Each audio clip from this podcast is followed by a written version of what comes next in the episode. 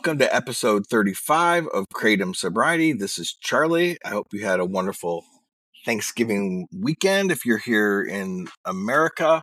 Today, Decima has an interview with Harper, who did a long, successful taper off of Kratom, which is, I think, one of the first we've had as a guest. She also spoke a little bit about using cannabis to help with withdrawals, but she eventually decided that wasn't for her either. And her first addiction was kratom as well.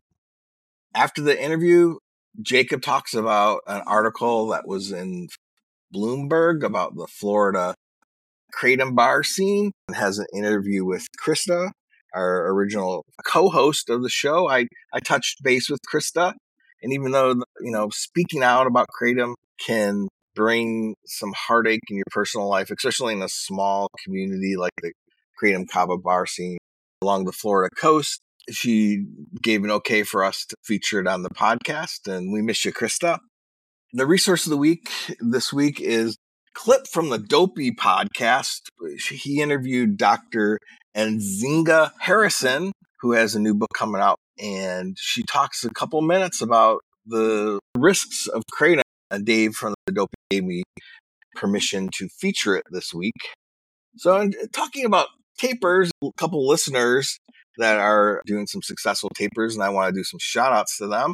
A C, who is in a European country where kratom is illegal, has been doing a slow, meticulous taper since January 1 and is hoping to jump at the beginning of the year. So good luck with that. And then J, who I don't think the, the taper has been quite as long, she ended her taper on Wednesday before Thanksgiving and is reporting very mild, if anything, symptoms. So that's good news as well.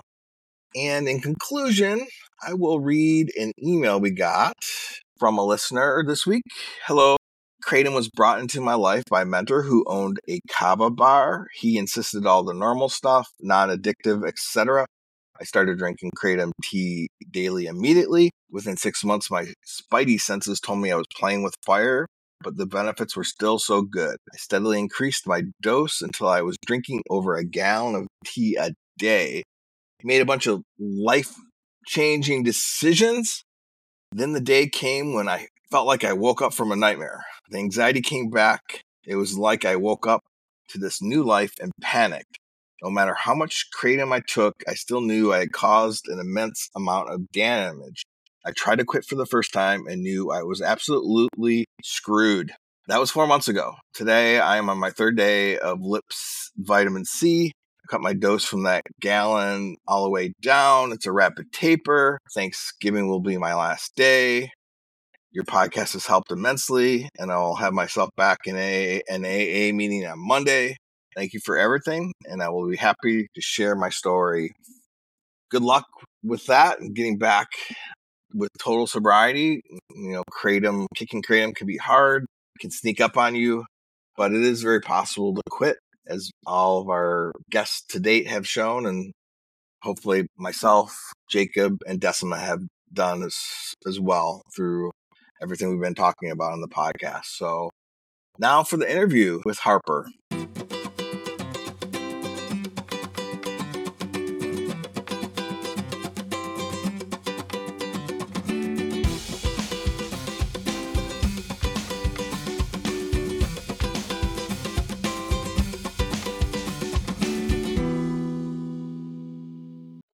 I am so excited to be here today with Harper. Hello, Harper. How are you doing? I am doing fantastic. Good. Thank you so much for coming on to tell your story today. I'm just going to start out like we do with all of our guests. Tell us about Harper. How would you describe yourself to people that don't know you? Relatively a nervous person, but always ready to try something new very grateful for everything that I've ever been through. Understand. So, what we're here to talk about today is your history with Kratom.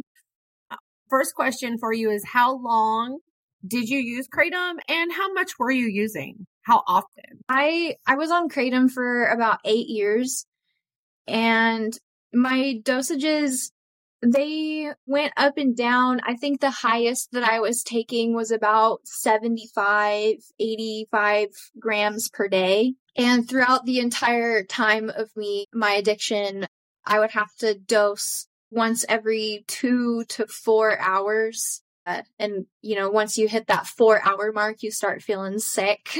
Right. so but how long have you been off of Kratom? one year and six months. That is amazing. Oh, I cannot wait to be there myself. So congratulations on that. Thank that is you. so cool. Thank you so much.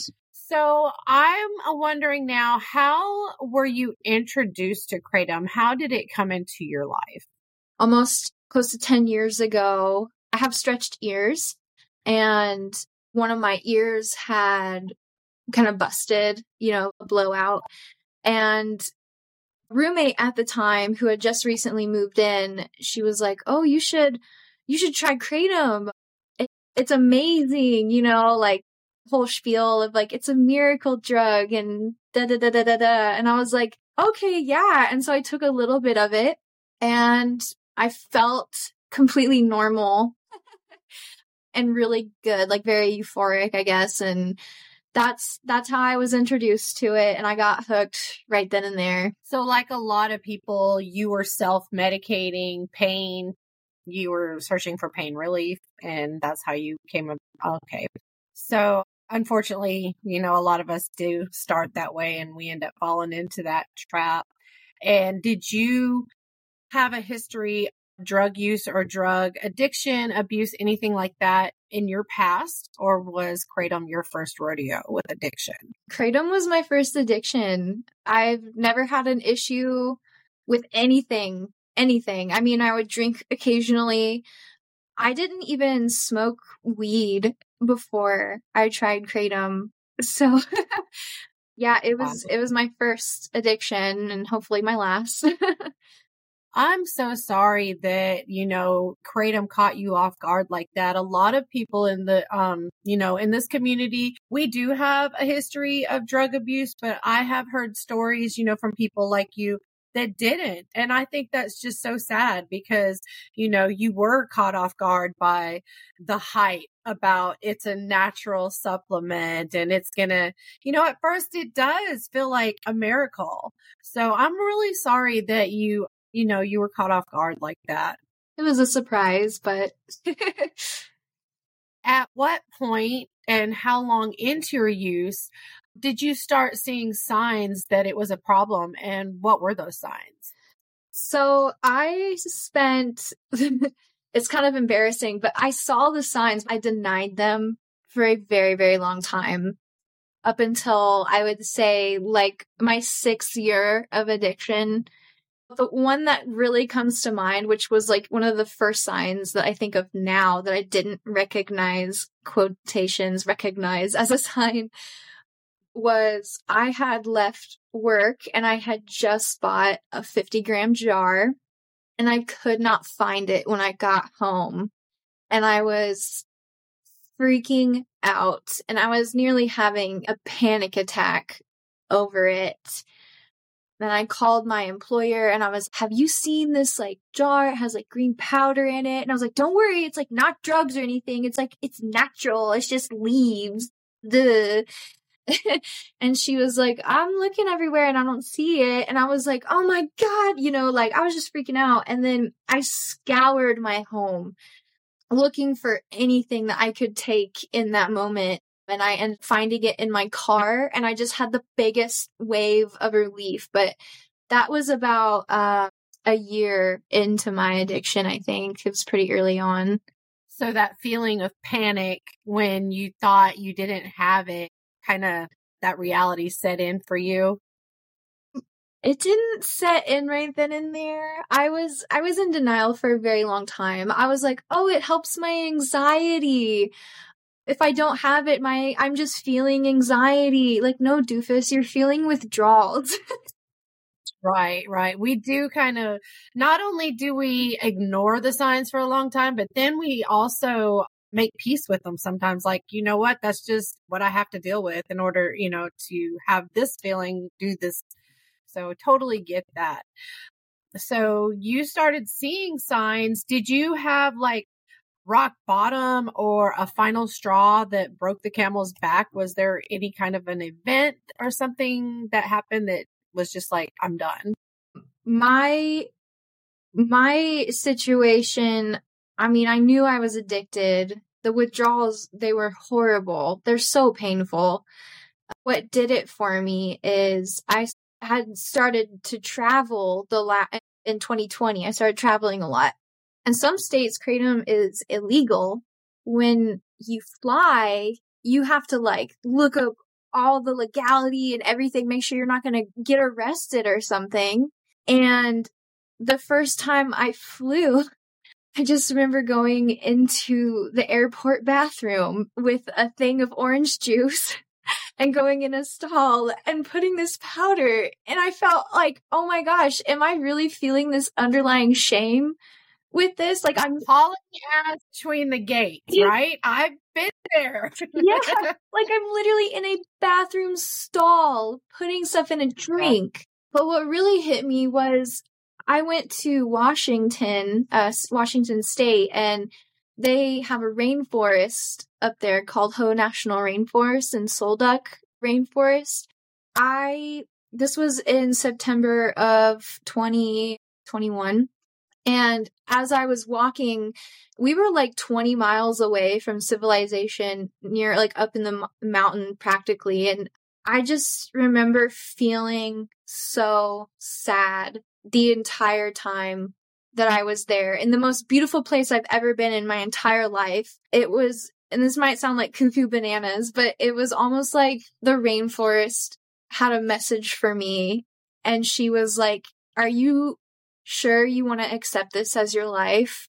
Because that moment, you know, before I went there, I was just like accepting, like, this is going to be my life forever. I don't care. This is going to be my life forever walking around in the most beautiful place I've ever been in and knowing that I had like my dosage in my backpack and a backup drink just in case I blew through my first drink.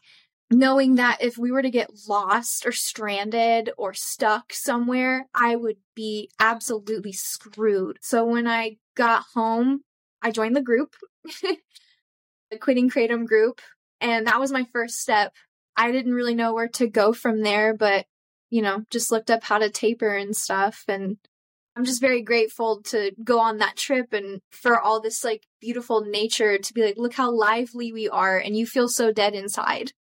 I absolutely can relate to that too. I can't tell you how many trips I feel like were spoiled by my kratom use. I remember even waiting for the mail one time at my brother's in Montana, like this place that I love and can totally relate taking kratom. I even took kratom in porta potties at concerts. That's how bad.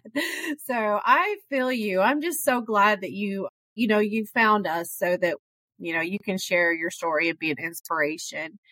This next question wasn't on the list, but I'm going to throw it in because I think it's an important one. But I'm wondering what kind of like symptoms, like withdrawal symptoms, did you have when you tried, when you quit Kratom? So when I quit, my goal was to go as slow as possible to allow my body to accumulate. Just from the research that I had done, is that kratom sticks in your system for a very long time. And I almost wanted to treat it like a like a morphine drip, I guess. I, I don't know how else to explain it. But the withdrawals that I experienced while I was tapering were very uh, minimal. I definitely had like my cravings.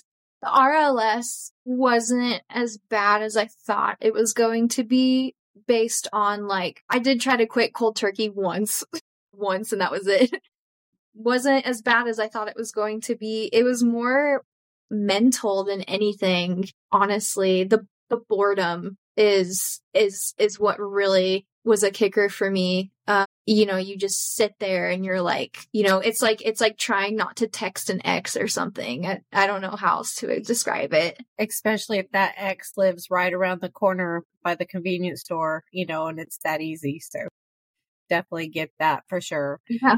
Understand that you tapered and that made, you know, your withdrawal a lot easier. I commend your willpower there. I never had the willpower to taper, but I do believe that if you're able to do that, that it is super helpful. And it sounds like it was for you. Mm-hmm. did you create your own taper schedule? What did that look like? Yes, I did actually. So, because it's a powder, you can't really gauge your doses on like teaspoons, tablespoons, stuff like that. You have to get a weight on it. And so I ordered a jewelry scale off of Amazon. It was like this itty bitty thing that most people would be weighing like cocaine or something on. And I, the first week or two, I needed to find out exactly how much I was taking per day and then started from there. I would go from the doses. So I would take like, let's say I was taking like 40 grams a day. I would break it down into little increments. So every two hours, I would take like, you know, 10 grams or something. And then as my dosages went down, and I would say like I took probably like 0.2 grams off per dose, like very, very small increments every like couple weeks. Like it wasn't, it wasn't frequent. And as I did that, I would add like 10 minutes to my, in between my dosages or like 15. And then from having to dose every two hours to my end, at the end of my four month taper, I was dosing every eight hours. I recorded every dose in a journal I took that journal with me everywhere. When I remember I went on a trip and I, I stuffed that journal in my backpack, I stuck my little jewelry scale in there and my bag of kratom. And I would weigh it in the car and then I would write it down, you know, how much I took. Yeah, so it was a lot of recording. I needed to get very specific measurements. I wanted to be very finely detailed so I knew exactly like how much I was taking. That way I could just take off the smallest amount per dose. I love that. I found that super helpful too, because something about seeing it, you know, it just makes it real when we can lie to ourselves in our imagination. It also helps to see it in writing so that the next day I ha- I was a firm believer in never taking more than you took the day before when you're on a taper. Mm-hmm. So I'm wondering, do you still have your journal? I do. I still have. I do. Yeah. Yeah. but sometimes I oh, look at it. Awesome. How many times did you have to start over or were you able to do it in one try? I was able to do it in one try. Great job. Yeah. I was very surprised I was able to do it in one try. But like you had said, you know, being able to look at it and see it and visualize the progress that you've made, it almost became like a game to me. Like you're racking up points, you know, and if you take more than you should, you know, you lose points and get that journal and be like, oh my gosh, I started at like 70 grams a day and I'm down to 10. Like, that's insane. It is amazing to see your own progress and it just motivates you to keep going. Said that you tapered and that did minimize a lot of the withdrawals, but what kind of things did you find that were helpful for whatever withdrawals you did have? I know you said most of it was mental for you, but what kind of things did you find helpful? Magnesium was a lifesaver. When I was tapering, I did start having heart issues, like circulation issues and stomach issues. My goodness. yeah, I would take magnesium, vitamin C, vitamin D, um, zinc. Ashwagandha was super helpful as well when it came to the circulation, getting blood flow to your legs and stuff. It helped with the RLS and being able to get a good night's sleep. The sleep kind of was an issue.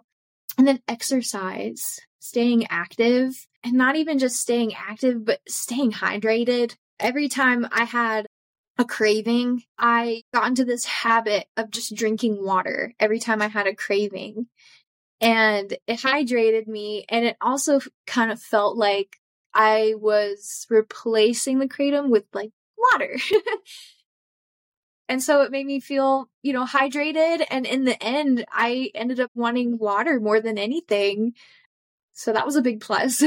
You're the only other person I've ever heard talk about water like that because I'm the same way. I feel like water is like this life force. And like when I would feel like taking something, I would literally drink a big jug of water and like, yep, feel like I'm doing something good for myself. So Yeah. That's awesome. Yeah, it's definitely all psychological, you know, because I always hear people replacing one addiction for the next. And I do admit, like, um, I did take Delta 9 and I live near, you know, legal states. And so sometimes, you know, I would be able to get a hold of a cart or something. And that was pretty beneficial. That helped with some of like the body pains that you would feel when you would lower your doses and stuff. But, uh, I ended up ditching the THC 100% actually a couple months ago. Yeah, that ended up being kind of like a, a problem. It's interesting you bring that up too, because Charlie and I actually talk a little bit about THC in California sober. Be sure to check that out. what did the first, like, I know life is way different for you now, but say that first 30 days, what did that look like? I had no idea who I was. It was like a complete reset on life. Cause I, I started taking Kratom when I was like 18, 19 years old. And, you know, I'm going to be 30 next year. And, you know, when you spend eight years high on a substance consecutively, you kind of, you don't really know who you are sober.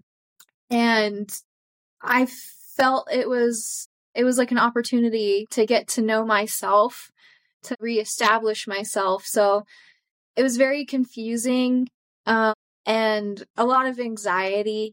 I guess I just starting completely new. It felt like I'm wanting to know about, you had mentioned some health problems. It sounds like some of it may have been Kratom related. Now that you're off of Kratom, have you noticed that those health problems have improved? Yes. My hair was falling out in clumps. Didn't matter how many times I brushed my hair. If I ran my hand through my hair, a clump of hair would come out. I had thyroid issues. When I got off during my taper, at the end of my taper, and then after I quit, about nine months after I, I gained like 35 pounds. It was like my thyroid just went, and the stomach issues, you know, Kratom makes you constipated. At least for me, it, it did.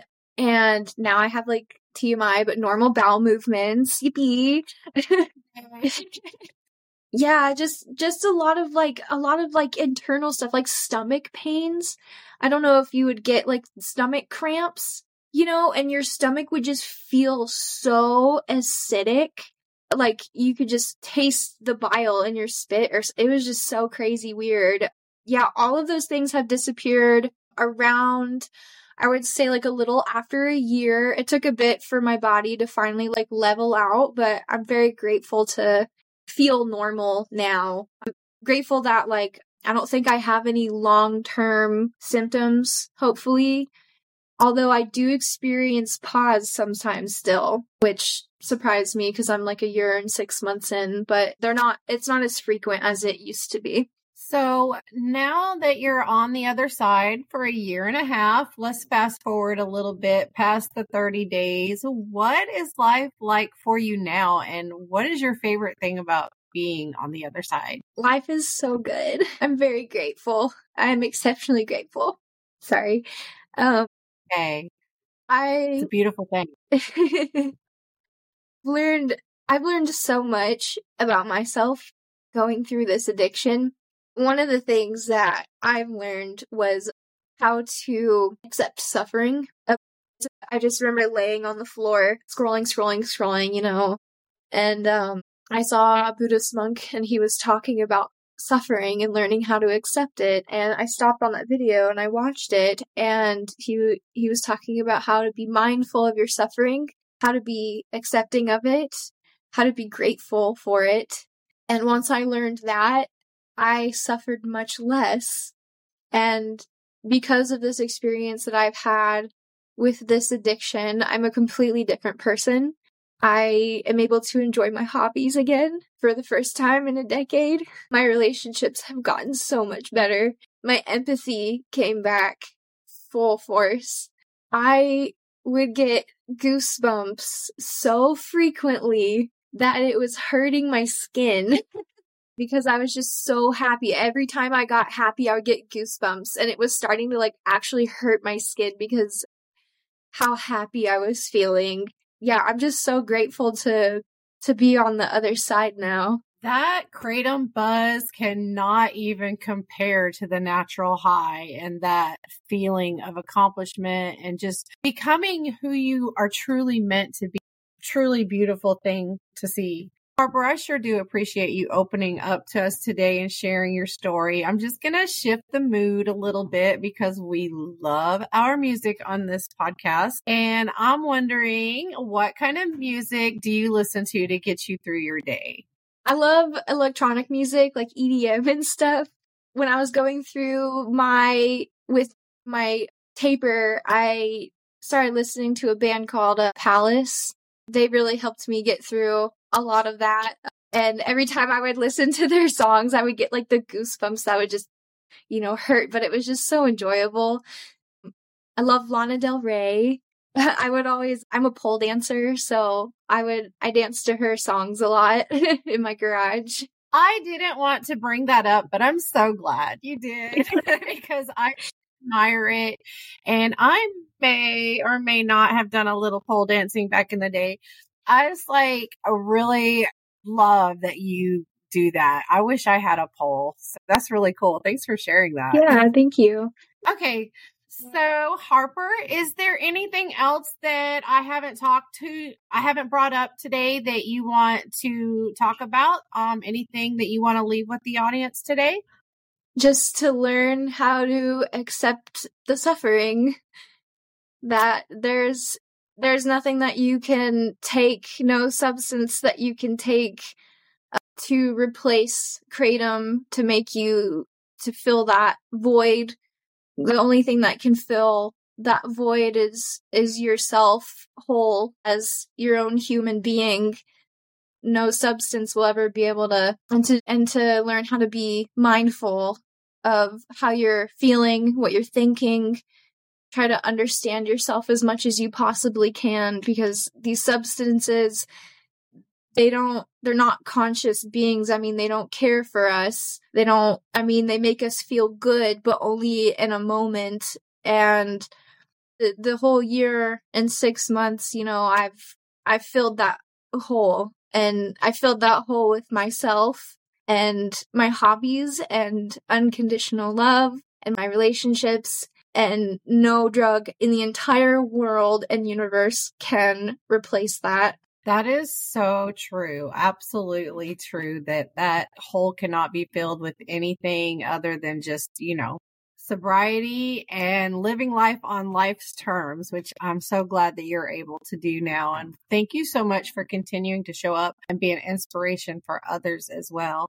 I really like what you said about being mindful of the moment and, you know, allowing the suffering too many times we if things become shitty we feel like we're in a shitty situation and then we turn that on ourselves and we say oh well i'm shitty. And that's what we got to stop doing. Sit there in the moment let it pass acknowledge it. This is a bad feeling. This is a bad time but i'm not a bad person. Mm-hmm. this is going to pass. Thank you so much for being on the podcast, Harper. We really love having you and appreciate you showing up for us, even though Kratom is so far behind you. Keep on being an inspiration. Thank you so much for having me.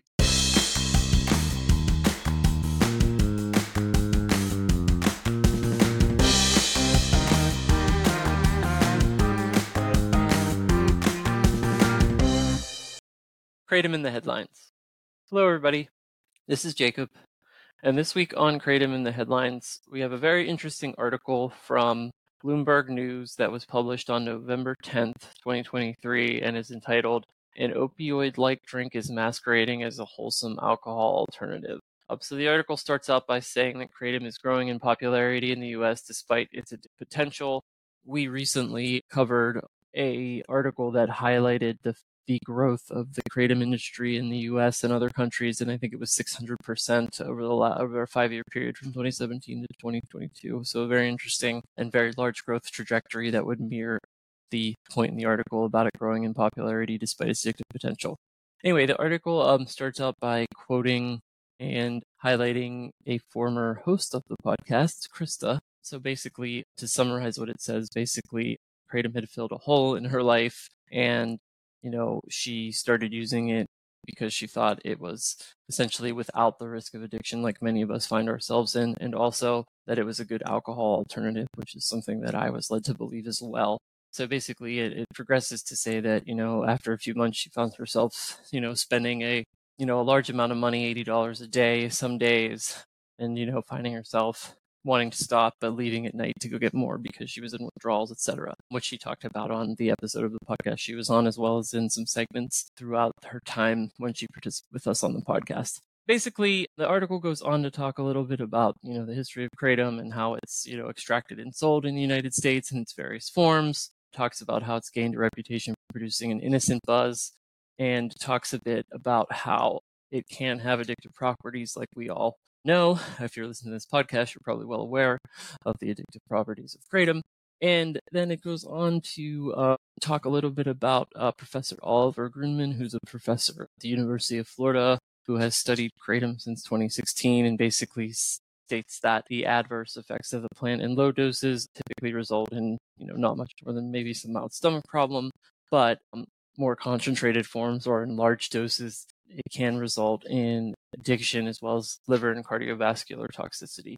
But basically highlights, as many researchers do when they're talked to for these type of articles, that the jury's really still out on kratom because there haven't been rigorous clinical studies, so we just don't know a lot about it. So what the article really focuses in on is the fact that there are all these kava bars popping up, and Florida in particular has a very high concentration of them, but one of the people that is pretty prominent in the industry, Jeff Bowman. He's a major kava distributor, and he was one of the first proprietors of a kava bar back in the early 2000s.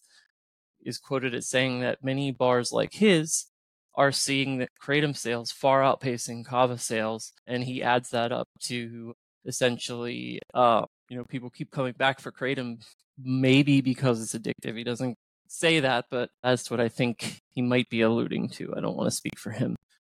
But anyway, so, you know, very, very interesting in kind of stating that, you know, essentially without Kratom, the Kava bars would probably have a hard time operating. And that's where a lot of the sales at Kava bars are actually going to. It also talks a bit about some of the recent class action lawsuits and cites the death of an individual, Patrick Coyne, 39, who passed away in his home in Oregon after consuming a large amount of kratom to kind of highlight for the audience that may be reading about kratom for the first time some of the, the danger associated with it.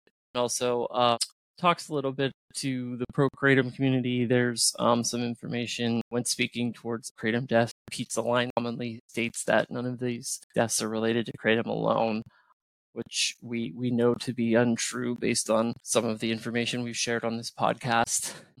So anyway, it also talks a bit about the fact that some lawmakers are, are starting to take a more critical eye to the substance. Um, specifically, it highlights Alabama, Arkansas, Indiana, Vermont, and Wisconsin banning it altogether, and Missouri's governor vetoing the state's Kratom Consumer Protection Act because he was arguing that it conflicted with the FDA's stance that kratom cannot be legally sold in the U.S. as a drug product, dietary supplement, supplement or food additive. It also highlights at the end that Krista, that it wasn't an easy road, and essentially going on to say spending too much money every night, it was affecting her relationships and just comparable to any other drug or alcohol at the end of my use. Really interesting article, goes in a lot of directions, has a lot of good uh, coverage on the kava and kratom bar scene. So I wasn't really privy to that, and that's not something that's going on in the neck of woods where I live, but seems to be happening, and uh, those bars are popping up a little more frequently across the country. Um, that's Kratom in the headlines for this week.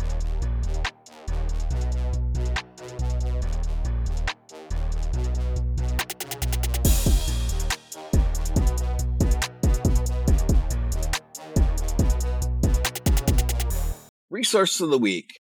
I want to bring to you a book and a podcast from Nzinga Harrison, MD, called Unaddiction. The book will be available in January. The podcast, which I believe is a limited series, is out now. First, I want to play a clip of an interview she just did with the Dopey podcast. Dave gave me an okay to play this. She talks about the risks of Kratom, even though it is relatively safer than narcotics.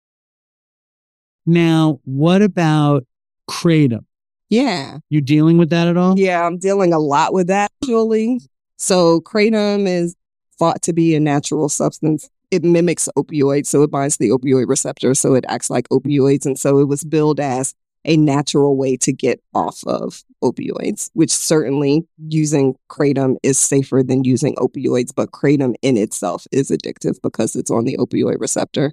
So we're taking care of a fair number of people who have become addicted to kratom, and it is a very difficult withdrawal. So I'm just like I'm taking people from heroin to buprenorphine, Suboxone. I'm taking people from Kratom to Suboxone also. So this is a Dopey Nation person, and, and and I asked how they've been, and they said not great, relapsing. I was honest about it with my sponsor and everyone, and I'm better now. But it just feels like I'm trapped in this never-ending cycle. Mm-hmm. I've been quitting and relapsing for like the last seven years, but I've never been honest about it before. I was hoping being honest would help, but now it's just like triply embarrassing when I fall down again and again. And I said, What are you using? Because I, I knew they were using Kratom. And they said, Yeah, mostly. I just use the Kratom extract shot and they're really Mhm. expensive and just terrible. Mm-hmm. It feels like taking like six Percs. It's crazy, the extracts. How he's describing these Kratom extract shots, like just feels like taking six Percs. That's because it's hitting the opioid receptor. And the withdrawal is really just prolonged and intense for people. I think that the worst thing about it is they feel as though it's better than heroin. Yeah. it's better than safe. Kratom. And it's like, how, I mean, I feel like I've encountered a lot of people who went from opiates to Kratom, hoping to skip How. Suboxone or something. And then they wound up on Suboxone or even going from like a different opioid to Kratom Mhm. to Suboxone to Mhm. heroin to fentanyl. Yep. You know, the, the train is, is not a direct line. It's not a direct line. And this year, Kratom, it just seems like so many people are coming out of the woodwork with Mhm. prop. Thanks. I think that clip speaks for itself. Another reason why this is good resource is this podcast is decidedly very white. Everybody we've interviewed, all the co-hosts are Caucasian. That's reflective of kratom use in America is on average largely the typical person that uses kratom is a 30 something white male. But Dr. Harrison brings to the table a different perspective that I can't offer. One of the issues with drug policy, the war on drugs, drug prohibition, as it has very racist roots. And to this day, there's echoes of this in the treatment world, all the way to blatant, inherent racial inequities, uh, all the way up and down. And if you, listener, if you're a Kratom user and you are a person of color, please email us at Kratom Sobriety. We'd love to talk to you because we know just like America is diversifying Kratom uses as well. And we want to be there for everybody. There's probably things we're not, we're missing here in the way we're covering it. I'll put all this information in the show notes and find us on any social media channel to connect with us. And until next time, keep it Kratom free.